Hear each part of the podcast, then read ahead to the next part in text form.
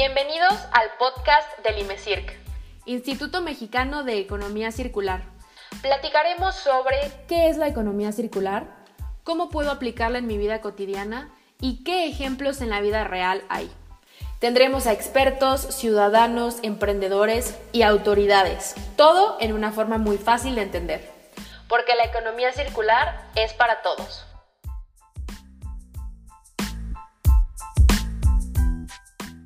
Hola, ¿qué tal amigos? Bienvenidos a este primer episodio del podcast del IMECIRC, que para los que no nos conocen todavía es el Instituto Mexicano en Economía Circular.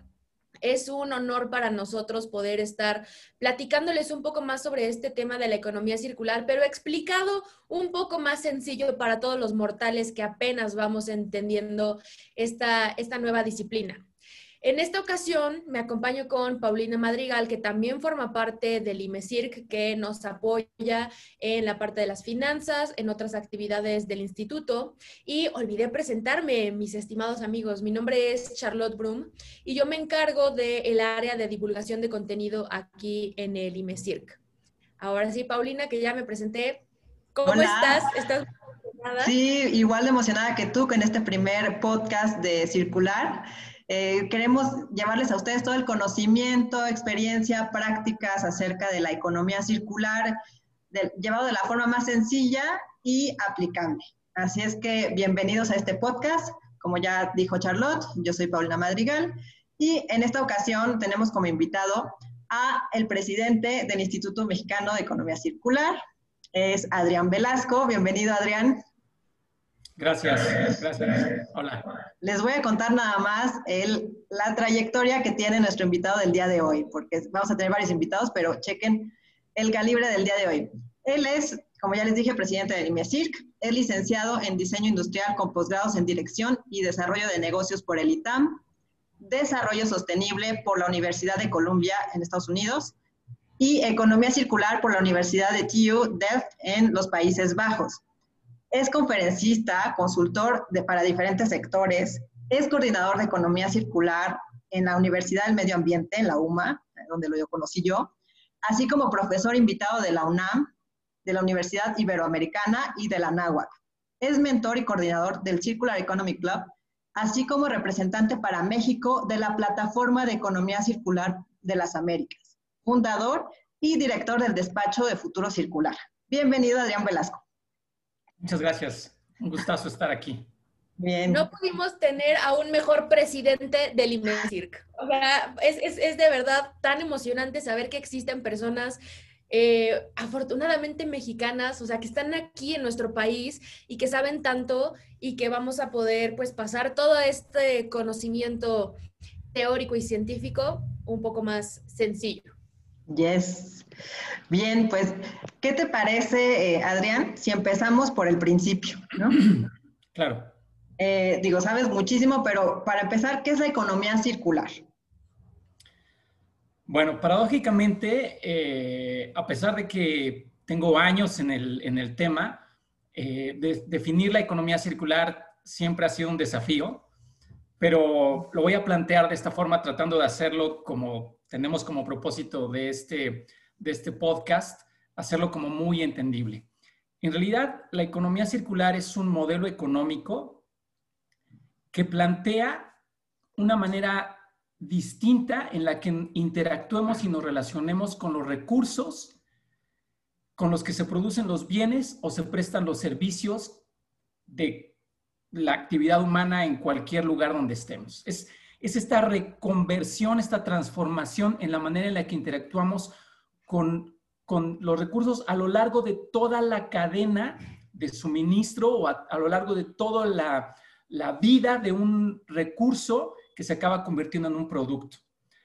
¿Y cómo, cómo es que plantea la economía lograr esta transformación en cómo nos relacionamos con, con ella? Bueno, básicamente lo que propone es hacerlo a través de innovar.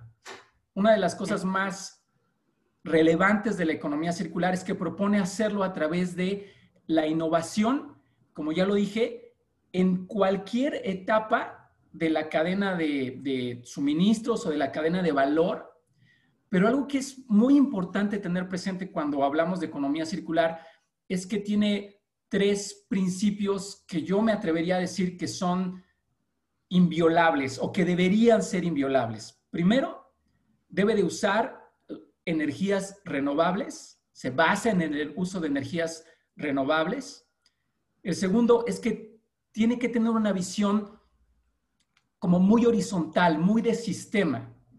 Y finalmente, que debe tener un propósito regenerativo, que uno de los, de los, de los objetivos esenciales de la economía circular es regenerar.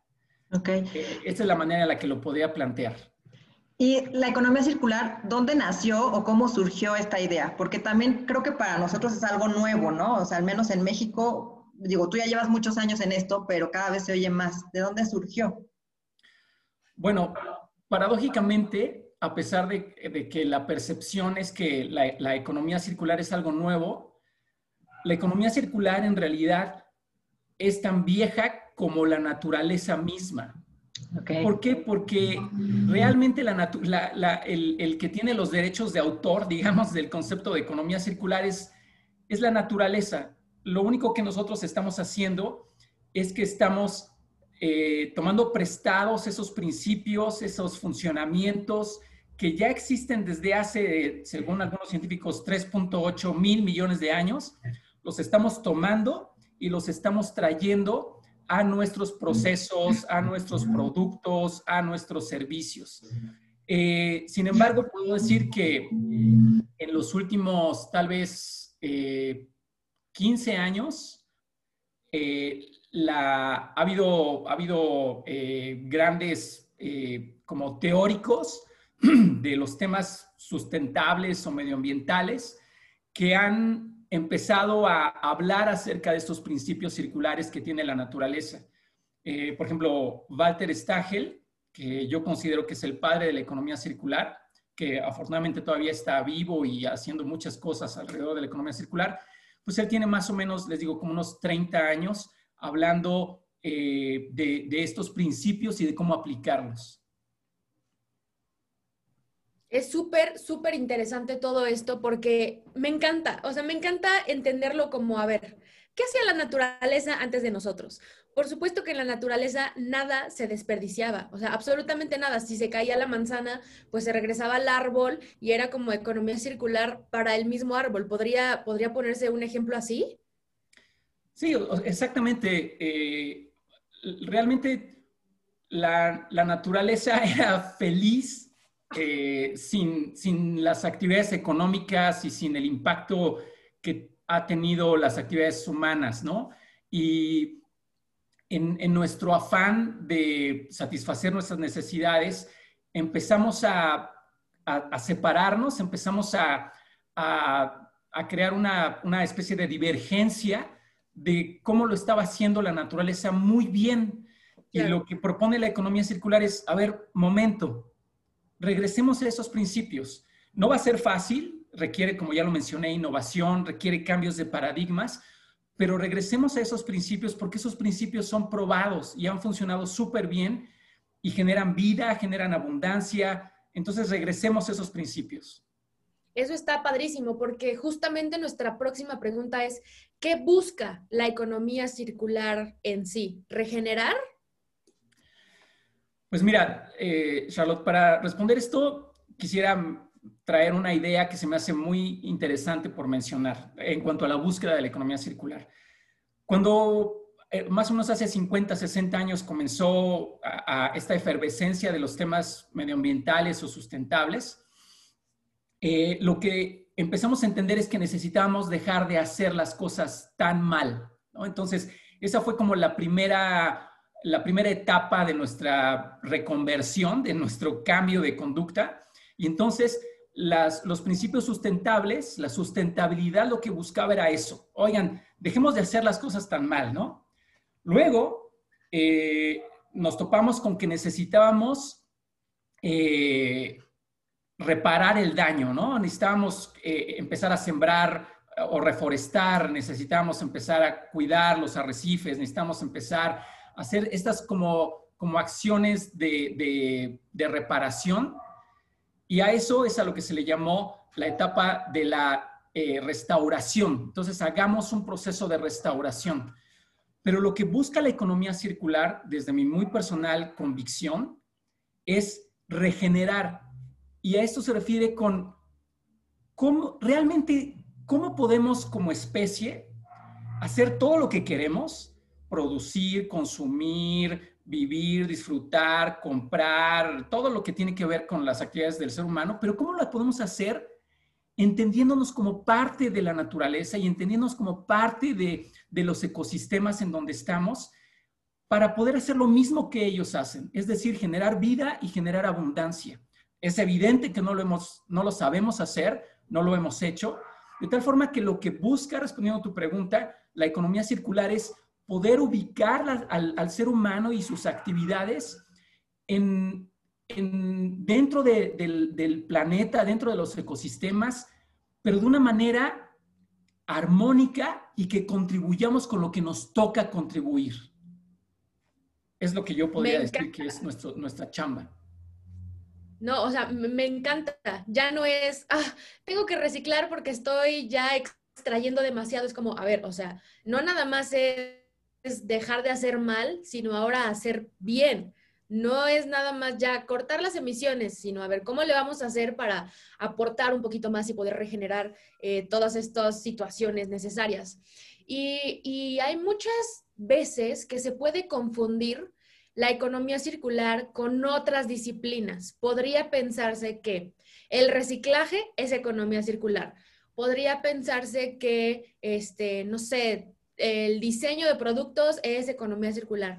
¿Cuál es la diferencia entre otras disciplinas relacionadas eh, a la sostenibilidad y la economía circular como tal?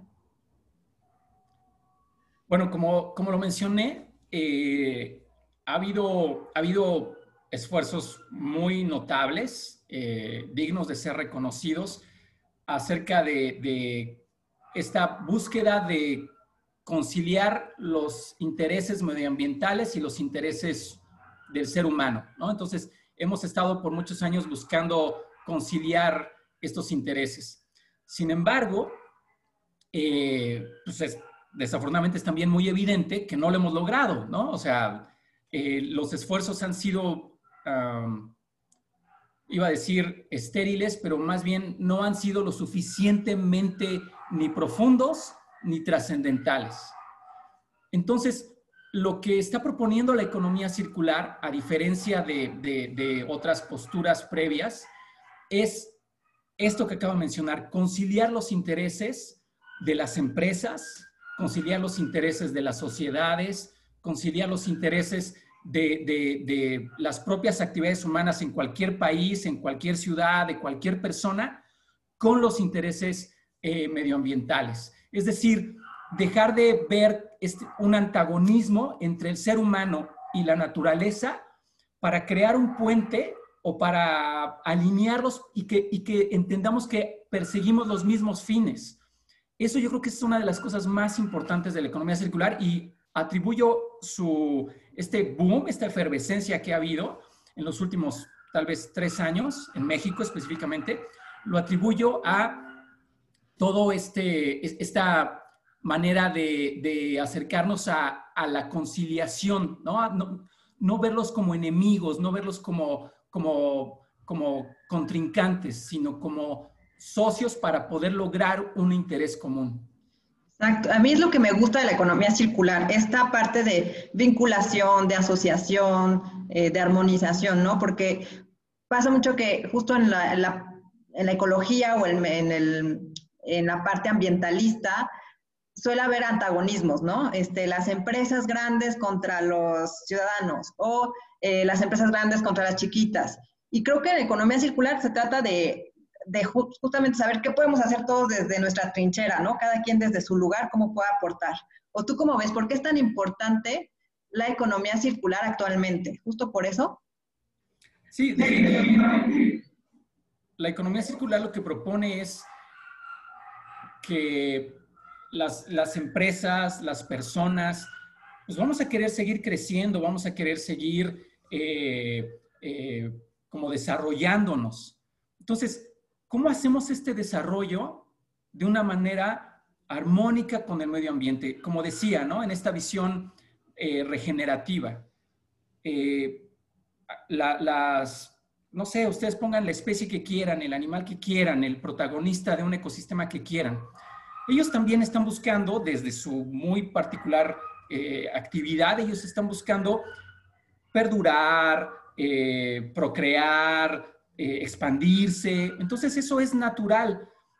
ahora sí, ¿no? Aplica la frase, la palabra natural, eso es natural. La cosa es que nosotros no entendíamos que necesitamos hacerlo de manera armónica.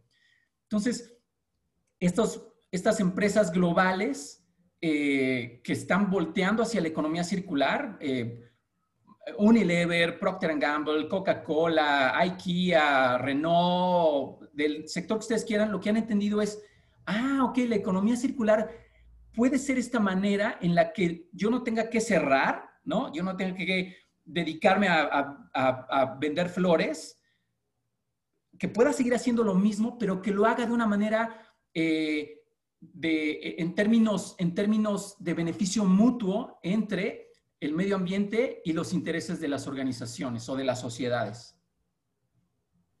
Está increíble y me encanta todo lo que dicen de, a ver, no estamos peleados con las grandes empresas y tenemos que entender que las grandes empresas no se van a detener o sea, no, no, van a desaparecer de un día para otro. Lo que sí pueden hacer es innovar, transformarse, buscar la forma de tener un poco más de circularidad en sus procesos.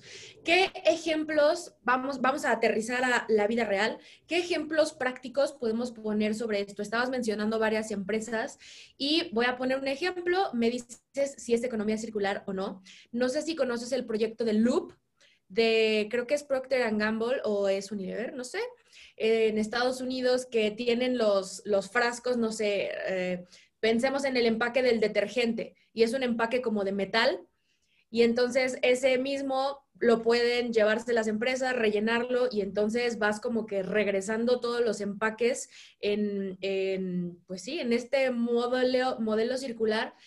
¿Eso podría ser un ejemplo de economía circular en, en otro país? Sí, sí, definitivamente. Y creo que aquí, Charlotte, valdría la pena eh, puntualizar algo. Yo comenté que la economía circular es un nuevo modelo económico. Si, si paramos un momento a pensar lo que acabo de decir, la economía circular es súper pretenciosa porque nada más busca cambiar un modelo económico completo, ¿no? O sea, eh, es, es, es, alguien podría decir, es hasta arrogante, ¿no? El que la economía circular plantee esto. Y evidentemente, una transformación de esta envergadura, una, una transformación con estas, con estas ambiciones, no sucede ni de la noche a la mañana, ni eh, de manera tajante. Por lo tanto, yo eh, considero muy importante entender que para pasar de lo que sería lo antagónico, ¿no? la oposición a la economía circular es la economía lineal, que es como hacemos actualmente todo, ¿no? Este, ya saben, esta idea de tomamos los recursos, los transformamos y los tiramos a la basura en una línea recta en la que los recursos y los productos acaban en un cementerio, eh, que a veces este cementerio es el medio ambiente, tristemente. Bueno, la idea justamente de migrar de la economía lineal a la economía circular involucra una etapa de transición. Esta etapa, esta etapa de transición, ¿no? Del, voy a atreverme a ponerlo así, del negro al blanco, esta zona de grises, pues va a implicar mucho esfuerzo. De hecho, está implicando mucho esfuerzo. Y, esto, y esta zona de transición la están viviendo las empresas en diferente momento, con diferente intensidad, por lo cual no podemos hablar de blanco o negro. No podemos decir, ¿es esta empresa circular o no? Yo lo que he entendido es, esta empresa está migrando y está aplicando ciertos principios de economía circular. Es decir, está en esta etapa gris de transición, está en el gris tirándole al blanco o está en el gris tirándole al negro, pero está en esta etapa de transición. Entonces, la pregunta, respondiendo expresamente a la pregunta que me haces, yo creo que esos son esfuerzos eh, el de Loop, e incluso eh, eh, empresas como, como eh, Coca-Cola está haciendo también sus esfuerzos, ¿no? Este, en algo como muy, muy fácil de entender, de buscar que los envases nuevamente sean retornables, ¿no? Lo que cuando yo era niño era común, que el refresco venía en, un envase retornable y pagabas por un importe. Entonces, sé que muchas personas pueden decir, oye, pues, este, no es suficiente. No, no es suficiente. Tiene muchas cosas por mejorarse, tiene muchísimas cosas por mejorarse porque están en esta etapa de transición. Lo importante de esto es que las nadie, ni las empresas, ni nosotros, porque las empresas no son entes ajenos a nosotros, ¿no? Nosotros los compra les compramos, los apoyamos, los censuramos o lo que sea. Entendamos que no debemos de perder de vista que el objetivo es convertirnos en una economía circular. Y, y con eso, bueno, pues empecemos a caminar en ese trayecto hacia allá. Eh, Algo que, creo que esta idea es muy importante. Sí, de hecho, eso te iba a decir, creo que es muy importante lo que dices por dos razones. Una es esta idea de la transición, ¿no? Este, vamos hacia allá y creo que esta idea de transición incluye un plan, ¿no? O sea, es decir, estoy aquí y quiero llegar acá. A diferencia del greenwashing, que es cuando te venden algo ecológico que no lo es, creo que no hay un plan. Dicen, ya hice esto, toma, ya soy ecológico y 100% responsable con el medio ambiente. Pero no hay, a ver, y todo lo negativo, ¿cómo lo vas a transformar en positivo? ¿No? O sea, como que creo yo que cuando queremos diferenciar proyectos que son de verdad, o sea, con este afán circular, o con proyectos que de verdad nacen con una intención de ser amigables con el medio ambiente, es esta idea de plan, lo que dices de la transición, tener un objetivo, ir hacia allá, a diferencia de otras, algunas empresas que se cuelgan de la economía circular o, de, sí, de la economía circular y nada más dicen, ya estoy reciclando, entonces ya la hice, ¿no? no hay un plan de, bueno, ya reciclaste, qué bueno. ¿Y qué sigue? ¿Cómo vas a hacer para seguir avanzando hacia la circularidad? Esto por eso me parece tan importante. Y la otra cosa que mencionabas sobre, a ver, las empresas grandes son pequeñas, buenas o malas, somos nosotros. A ver, o sea, cuando dicen, es que tal empresa, Coca-Cola, es malísima, que cierre. ¿Sabes cuántas familias están trabajando, o sea, ¿sabes cuántas familias dependen de esta empresa? No quiere decir que por eso tiene que continuar. Por eso se tiene que transformar, ¿no? Para llegar a esta transformación a muchas familias. Pero diabolizar así de plano completo, o sea, una marca no es la marca, es un chorro de personas trabajando. Entonces, a veces creo que eso se nos olvida y es muy importante lo que dices ahorita, que somos estas empresas, ¿no? Entonces, también por eso el cambio puede venir de nosotros. Definitivamente, porque eh, considero que, por un lado, efectivamente, ¿no? Detrás de, por ejemplo, esta industria del plástico que ha sido súper, súper, súper eh, como cuestionada y tú lo mencionaste, satanizada y demás. Bueno, por un lado, la industria del plástico, pues tiene este, accionistas, ¿no? Que perseguirán sus intereses, tiene empleados que viven de ellas, pero también tiene consumidores y nosotros somos consumidores de ellos. Entonces, la industria del plástico es como es en una buena medida porque nosotros como consumidores la validamos. Y si queremos que se transforme, nosotros como consumidores podemos hacer nuestra parte para que se transforme. Eh, yo creo que por eso es por lo que mencioné, ¿no? Las empresas al final del día son parte de la sociedad, juegan su rol y están vinculadas con cualquier persona, porque cualquier persona al final del día acabamos siendo consumidores, acabamos utilizando esos productos, cualquiera que este sea, no solamente plásticos, cualquiera que este sea. Entonces, eh, o sea, el, dedo, el dedo que señala tienes que ser circular, yo creo que tenemos que tener la capacidad de que señale hacia, hacia quien ustedes quieran, pero también que señale hacia nosotros y que entendamos que nosotros mismos somos los que también tenemos que hacer nuestra parte, como yo suelo decir por ahí, necesitamos enfocarnos en nuestro metro cuadrado y que nosotros hagamos nuestra parte del metro cuadrado para convertirnos en una, por así decirlo, no, no, no, había pensado en este término, para ser personas circulares, ¿no? Si se vale, esta, esta idea de que nosotros mismos tenemos que hacer nuestra parte. Es increíble y eso es lo más importante que nosotros en el IMECIRC queremos pues explicar que, a ver, nosotros les damos toda la teoría, pero al final podemos generar el cambio individualmente como consumidores y que si vas a tener que tomar la decisión entre consumir, no sé, alguna, algún producto de maquillaje, por decir algo, y tienes dos alternativas y una es retornable y le puedes regresar el envase a la marca para que lo pueda reutilizar, entonces podría ser una alternativa un poco más circular que la que simplemente es desechable una vez que, termina su uso. Y afortunadamente en México están existiendo muchos, muchos proyectos eh, con este tipo de iniciativas. Eh, ejemplo, esto que digo del maquillaje, la tienda de Alcachofa Romero, puedes regresar todos los envases que ellos venden porque sus productores entienden el concepto y es como, ok, en esta tienda sé que me van a regresar mis propios envases, entonces los puedo volver a utilizar. Es un, es un ejemplo chiquito, pero que puede eh, ser muy, muy tangible cómo puede ser el cambio. Y si te quieres ir a algo más grande, bueno, pues las caguamas retornables. Es una, es una alternativa que no acaba de nacer. Son estas, estas formas donde tú ponte a pensar, ¿dónde va a terminar esto? No sé si conozcan algún otro proyecto mexicano que esté en transición o que sea un buen ejemplo de circularidad. Sí, bueno, o sea, lo, lo, lo, puedo llevar desde empresas globales que tienen presencia en México hasta, como lo mencionaste, eh, emprendimientos o startups que están buscándolo, ¿no? O sea, por ejemplo, Schneider Electric, ¿no? Schneider Electric que provee muchos de los insumos que se utilizan para construir los edificios donde vivimos o las casas donde estamos, está haciendo esfuerzos increíbles en eh, temas de economía circular eh, para poder reutilizar, para poder reciclar, para poder hacer diseños que tengan considerado una, esta, esta chip de, economía circular.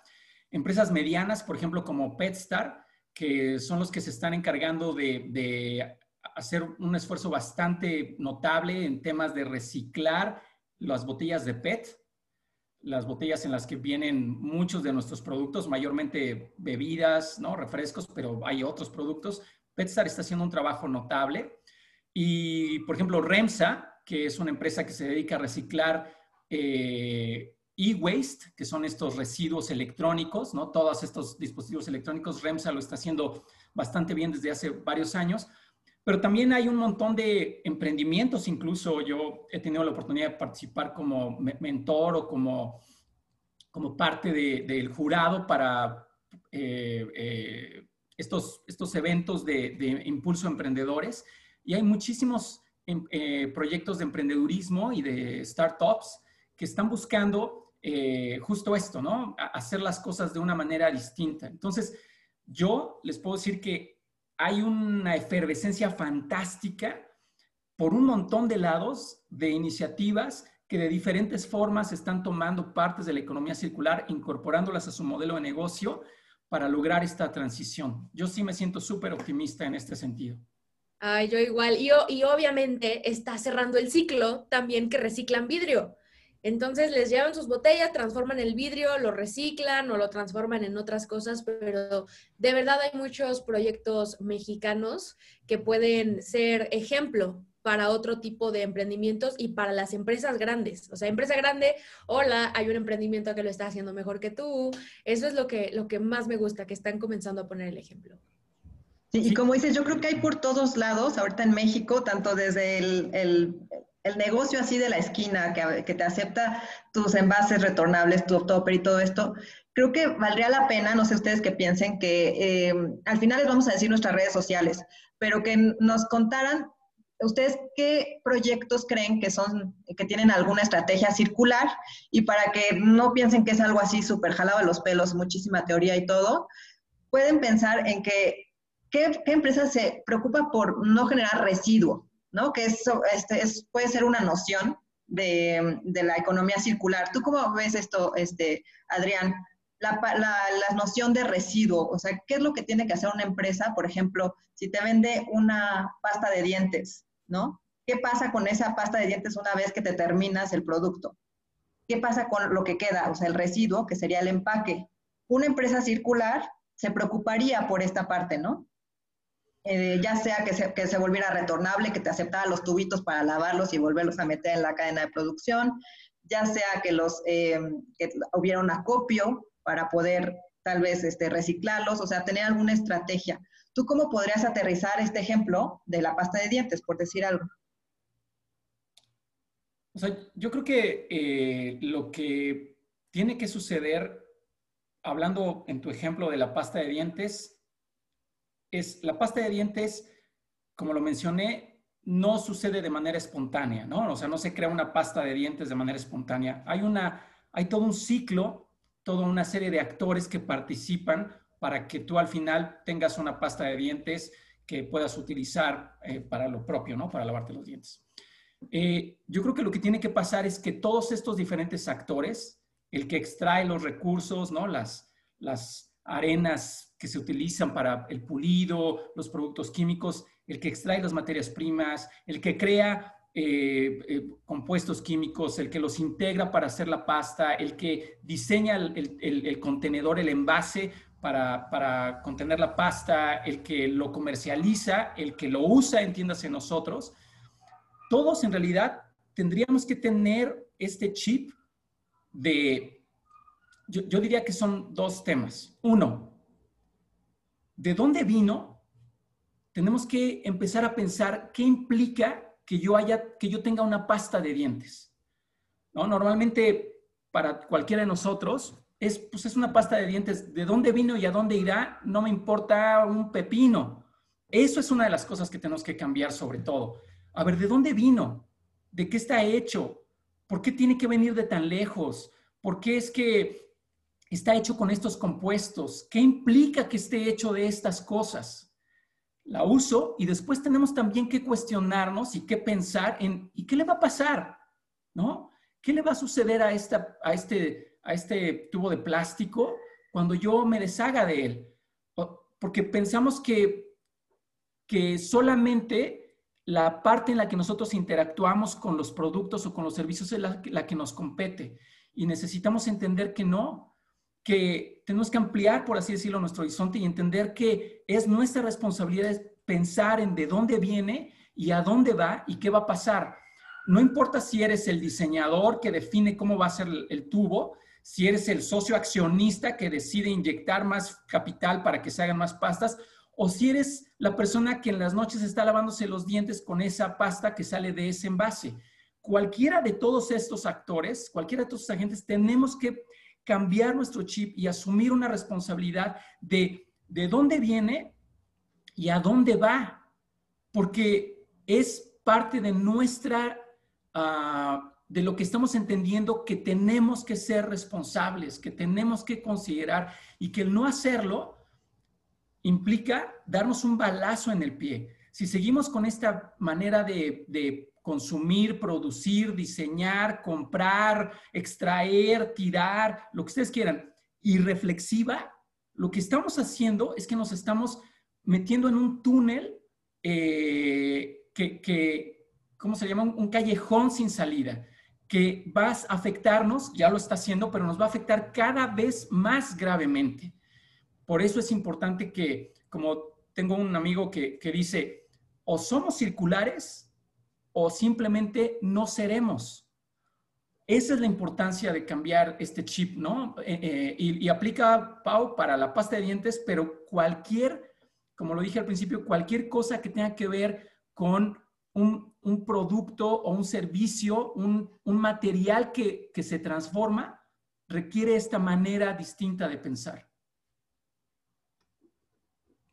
Súper, o sea, creo que ya resumiste así súper bien. Si no nos ha caído el 20, ¿dónde viene y a dónde va? Pues somos circulares o no seremos, ¿no? Dijo tu, amigo que me encantó esta frase de que resume creo que muy bien. Eh, justo te quería preguntar de una frase que, con la que nos tendríamos que quedar para, para pensar en qué es economía circular, ¿no? Y no sé si tienes alguna otra, esta me parece buena que podemos retener y tal vez tú tengas otra. Pues yo, yo me atrevería, si, si se, vale, se vale volarme mi, propia frase, yo me atrevería a decir que, que la, una cosa con, las, con la que me gustaría que se quedaran todos los que nos escuchan es esta idea de que tenemos que ser responsables sobre lo que entra y sale en nuestra vida. Ya no podemos seguir con esta línea, pero algo que me, he topado constantemente con, con que es un desafío. Yo tengo un hijo de ocho años y es fan, bueno, yo también lo soy, pero él, era, él es mucho más, es fan del hombre araña, ¿no? Entonces, este, eh, es, como su superhéroe favorito y su recámara está llena de, de, cosas del hombre araña.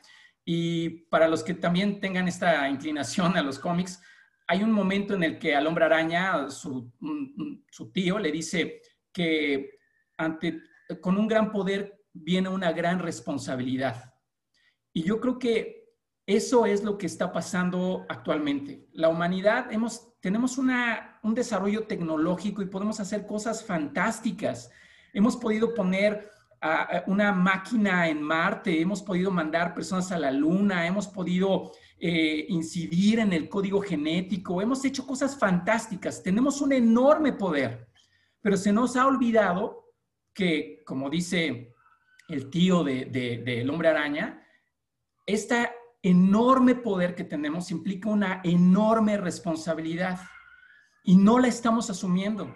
¿Por qué? Porque responsabilidad se traduce en esfuerzo. Y perdón, ya no fue una frase, fue todo un choro, pero sí me gustaría mucho dejar esto como claramente eh, puesto, expuesto. Podemos señalar mucho de nuevo a las empresas porque nosotros decimos, no, pues es que las empresas este, están haciendo esto o están haciendo aquello, ¿no? Y los grandes productores hacen tal o cual cosa. Pero nosotros, ellos lo están haciendo porque están siendo, voy a, a decirlo, están siendo responsables con sus accionistas, porque están siendo irresponsables con el planeta. Pero nosotros estamos en la misma situación. O sea, si nosotros como consumidores compramos las cosas fáciles, a pesar de que generen residuos. Nosotros compramos las cosas eh, baratas a pesar de que puedan ser tóxicas. Compramos, o sea, generamos, entramos en toda esta dinámica en la que nuestra conducta es irresponsable porque implica un esfuerzo. Entonces, o somos o no somos. O sea, queremos cambiar las cosas, queremos que eh, eh, el, el mundo se transforme, pues esta responsabilidad va a implicar un esfuerzo, desde agarrar tu topper para ir a comprar jamón hasta transformar tu modelo de negocio, tenemos que entender que esta responsabilidad implica chamba. Entonces, este, perdón, Pau, ya no lo sinteticé en una frase, pero quería decirlo. Este, pero ahí quedó.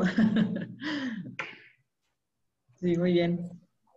Está buenísimo y muchas veces lo menciona Cristina Ayala, alias Cristagram, que eh, hay actores pequeños y hay actores grandes. Los actores grandes son las empresas. Y yo quiero hacer un poco hincapié sobre estas empresas que son eh, circulares y que están teniendo una transición hacia la circularidad. Porque, ¿qué creen? Ser circulares no nada más es bueno para el medio ambiente y para el planeta. Ser circular hace que las empresas sean más resilientes y es algo que me gustaría que nos pudieras platicar más al respecto. ¿Por qué son resilientes las empresas circulares y qué tipo de comunidades la aplican? Bueno, eh, como lo mencioné, eh, yo creo con toda eh, convicción que si no nos convertimos hacia la circularidad, estamos metidos en un grave, grave problema. Y esto aplica evidentemente también para las organizaciones. ¿Por qué las empresas que son circulares son resilientes? Porque el no serlo implica que estás metido en un problema en tus abastos de materias primas, estás metido en un problema de eh, que la política pública está empezando a girar hacia la economía circular y vas a tener muchas multas, vas a tener muchos desafíos que no vas a poder resolver implica que vas a ser resiliente porque vas a tener un mercado, ¿no? Este despertar de los consumidores hacia votar por productos sustentables, implica que vas a empezar a perder mercado, perdón, y al final es una cosa de sentido común, ¿no? El modelo económico actual, este modelo lineal que le llamaba, tiene sus días contados porque el planeta no lo soporta más.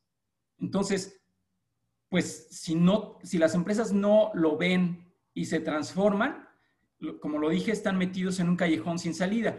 Honestamente, el que las grandes, grandes corporaciones globales estén migrando a la economía circular no solamente es porque son re buenas, lo están haciendo porque han entendido que si no lo hacen, su modelo de negocio en 3, 5 o 15 años, 30 años se va a colapsar o, va a sufrir grandes afectaciones. Entonces, eh, las empresas sí están migrando hacia esto porque es la manera de poder perdurar en el tiempo.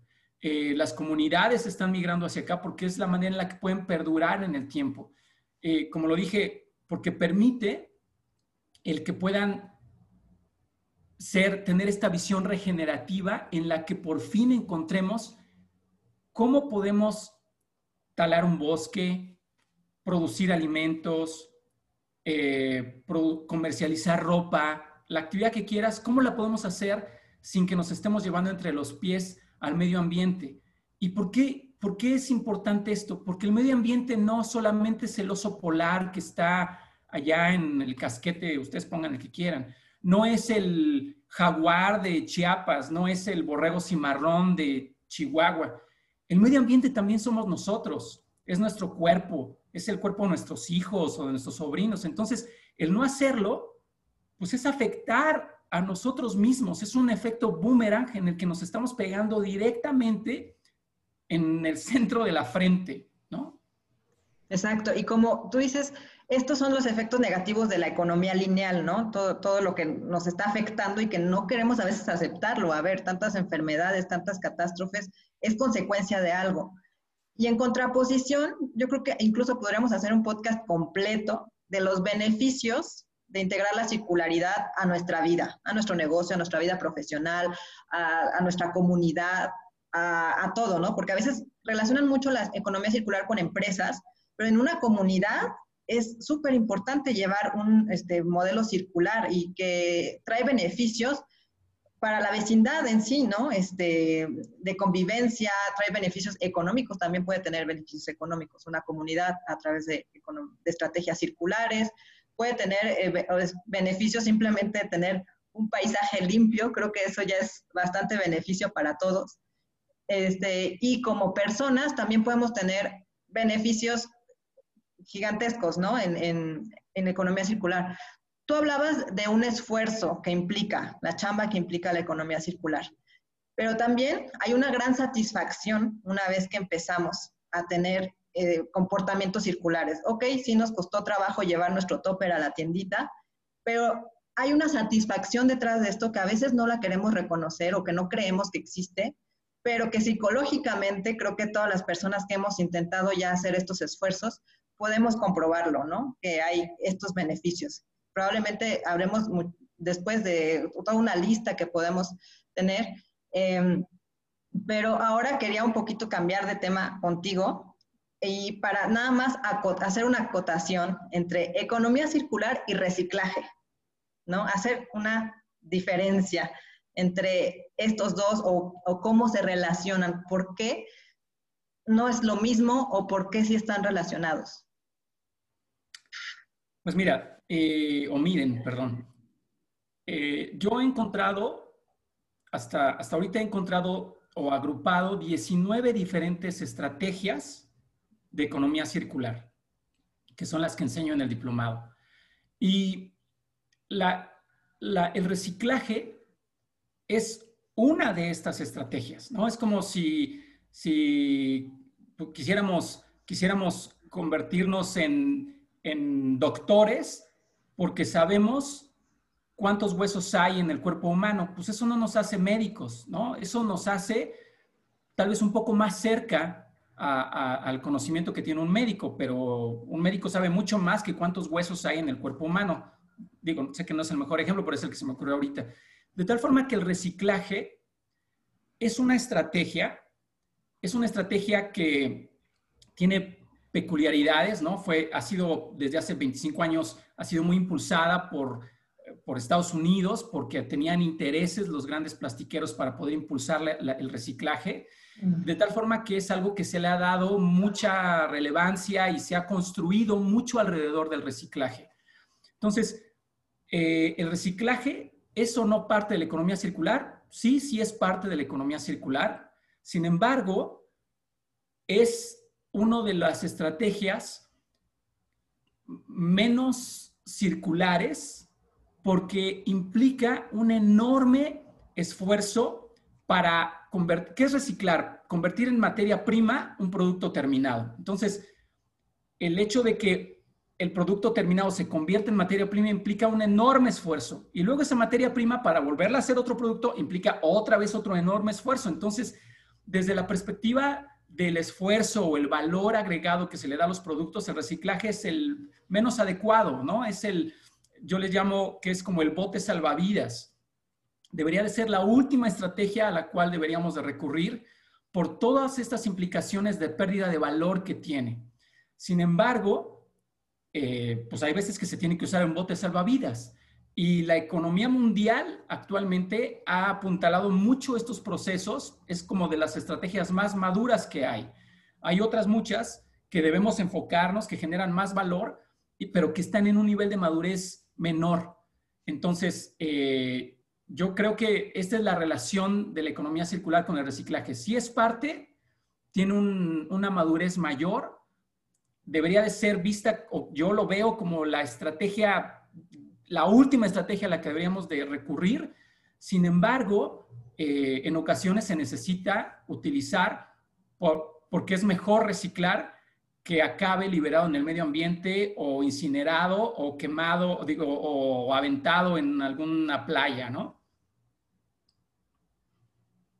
Ok, quedó muy claro, creo, y habrá oportunidad también de seguir hablando de esto, pero al menos ya quedó claro que es reciclaje y su relación con la economía circular. Y que más adelante en este grandioso podcast del IMECIRC vamos a tener a personas que tienen sus fábricas de reciclaje, entonces vamos a poder hablar más de eso más adelante. Y estoy muy motivada. O sea, yo cada que escucho más cosas de economía circular es como, sí, yo quiero ser una persona circular y yo quiero empezar todo esto. Y entonces me empiezo a abrumar porque no tengo idea de qué hacer, no tengo idea de cómo empezar.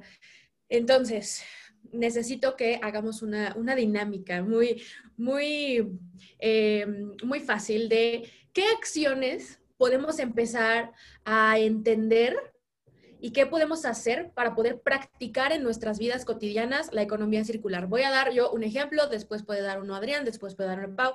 Pues mira, para ser circular puedes llevarte tu topper. ¿Puedes hacer un ejemplo? Sí, definitivamente. Básico. Ahora, siguiente participante. Para, poderse circular, ah, necesitas elegir qué compras y qué no compras. O sea, necesitamos ser reflexivos en qué compramos y qué no compramos.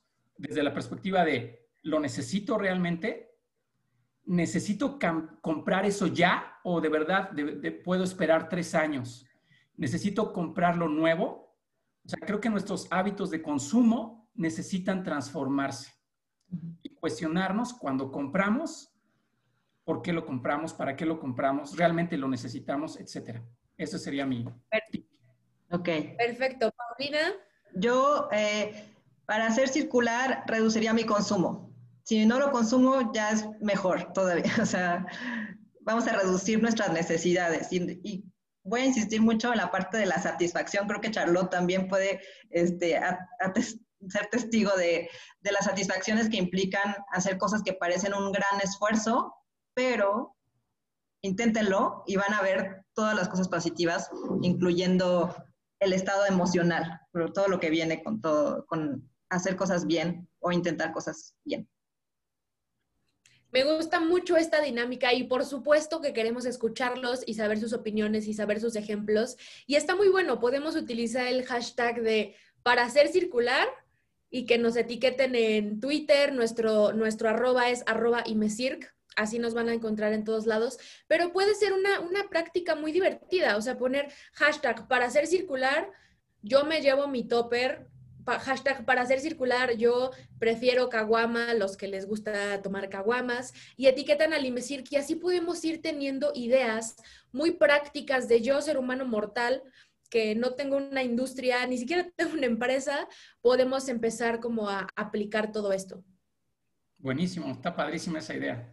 Sí, y además va a escalar, creo, ¿no? O sea, cuando empiezas a cuestionarte cosas, después dices, ay, en mi empresa ni siquiera reciclan el papel, ¿no? Empieza como este, a observar y hay una reflexión ahí bien interesante. Entonces, participen y ayúdenos a que más gente reflexione junto con ustedes y nosotros.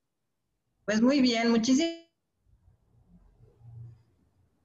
ya te nos, ya te nos quitaste el micrófono. No podía faltar el, oye, tienes apagado tu micrófono, porque en esta cuarentena es la frase más utilizada en todas las llamadas. Estimada Pau, bueno. Sí, sí, sí, es que se, me fue como la pantalla. Perdón, perdón.